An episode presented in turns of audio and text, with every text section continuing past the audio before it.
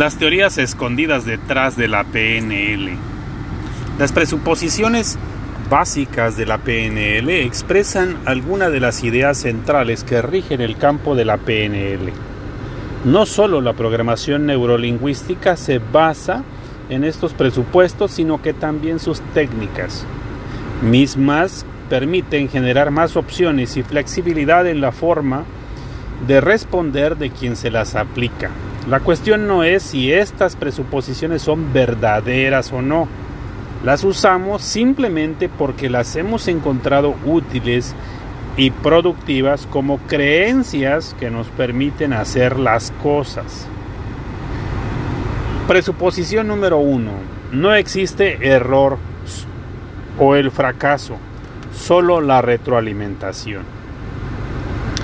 Cualquiera que sea el resultado de algo que te propusiste, es solo información de vuelta, es decir, retroalimentación.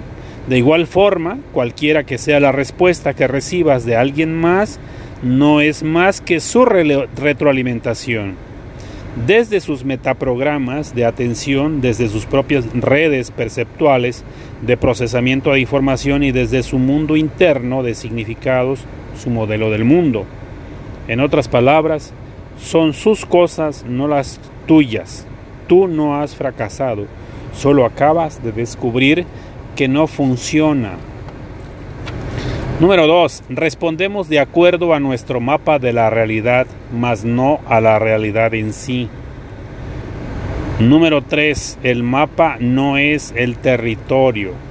Esta cita es de Alfred Korzybski en Science of Sanity en mil novecientos treinta y tres. Establece la estructura fundamental de la P N L y la epistemología sobre la que ella se funda.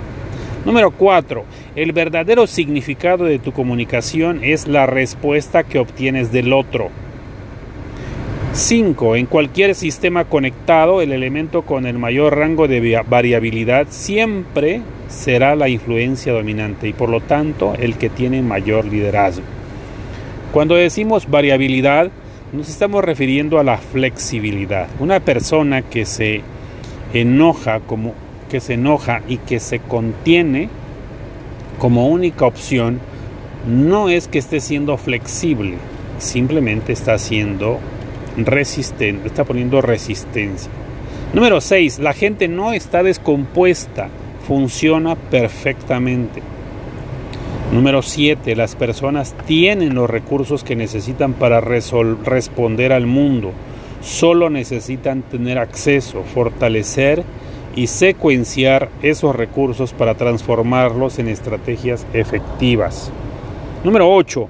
Podemos modelar la excelencia a través de separar en pequeños pedazos las acciones y habilidades.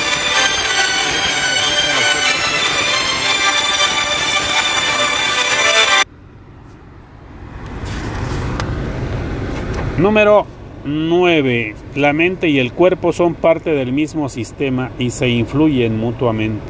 Número diez. Es mejor tener opciones que carecer de ellas. Número once. Los estados neurolingüísticos son creados y compuestos por representaciones internas y fisiología. Número doce. Cuando calibramos la realidad de alguien, la información de más alta calidad será su comportamiento. Número trece. El hecho de que usemos los mismos circuitos neurológicos cuando recordamos o imaginamos algo, implica que también podemos usarlos para crear nuevos programas, habilidades, maneras de pensar y comportamientos. Número catorce. La gente es mucho más que sus acciones, palabras, emociones, roles, etcétera. Separa a la persona de su comportamiento. Número quince. Todo comportamiento o experiencia tiene una intención positiva oculta. Número dieciséis. La resistencia es, en una relación indica primera y principalmente la falta de rapport. Número diecisiete. Toda experiencia subjetiva tiene dos partes, el contenido y el proceso o estructura.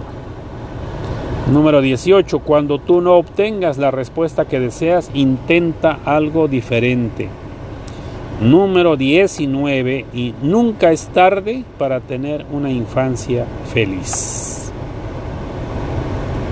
Estas son las diecinueve premisas, presuposiciones o enunciados, creencias que le dan sustento a la programación neurolingüística.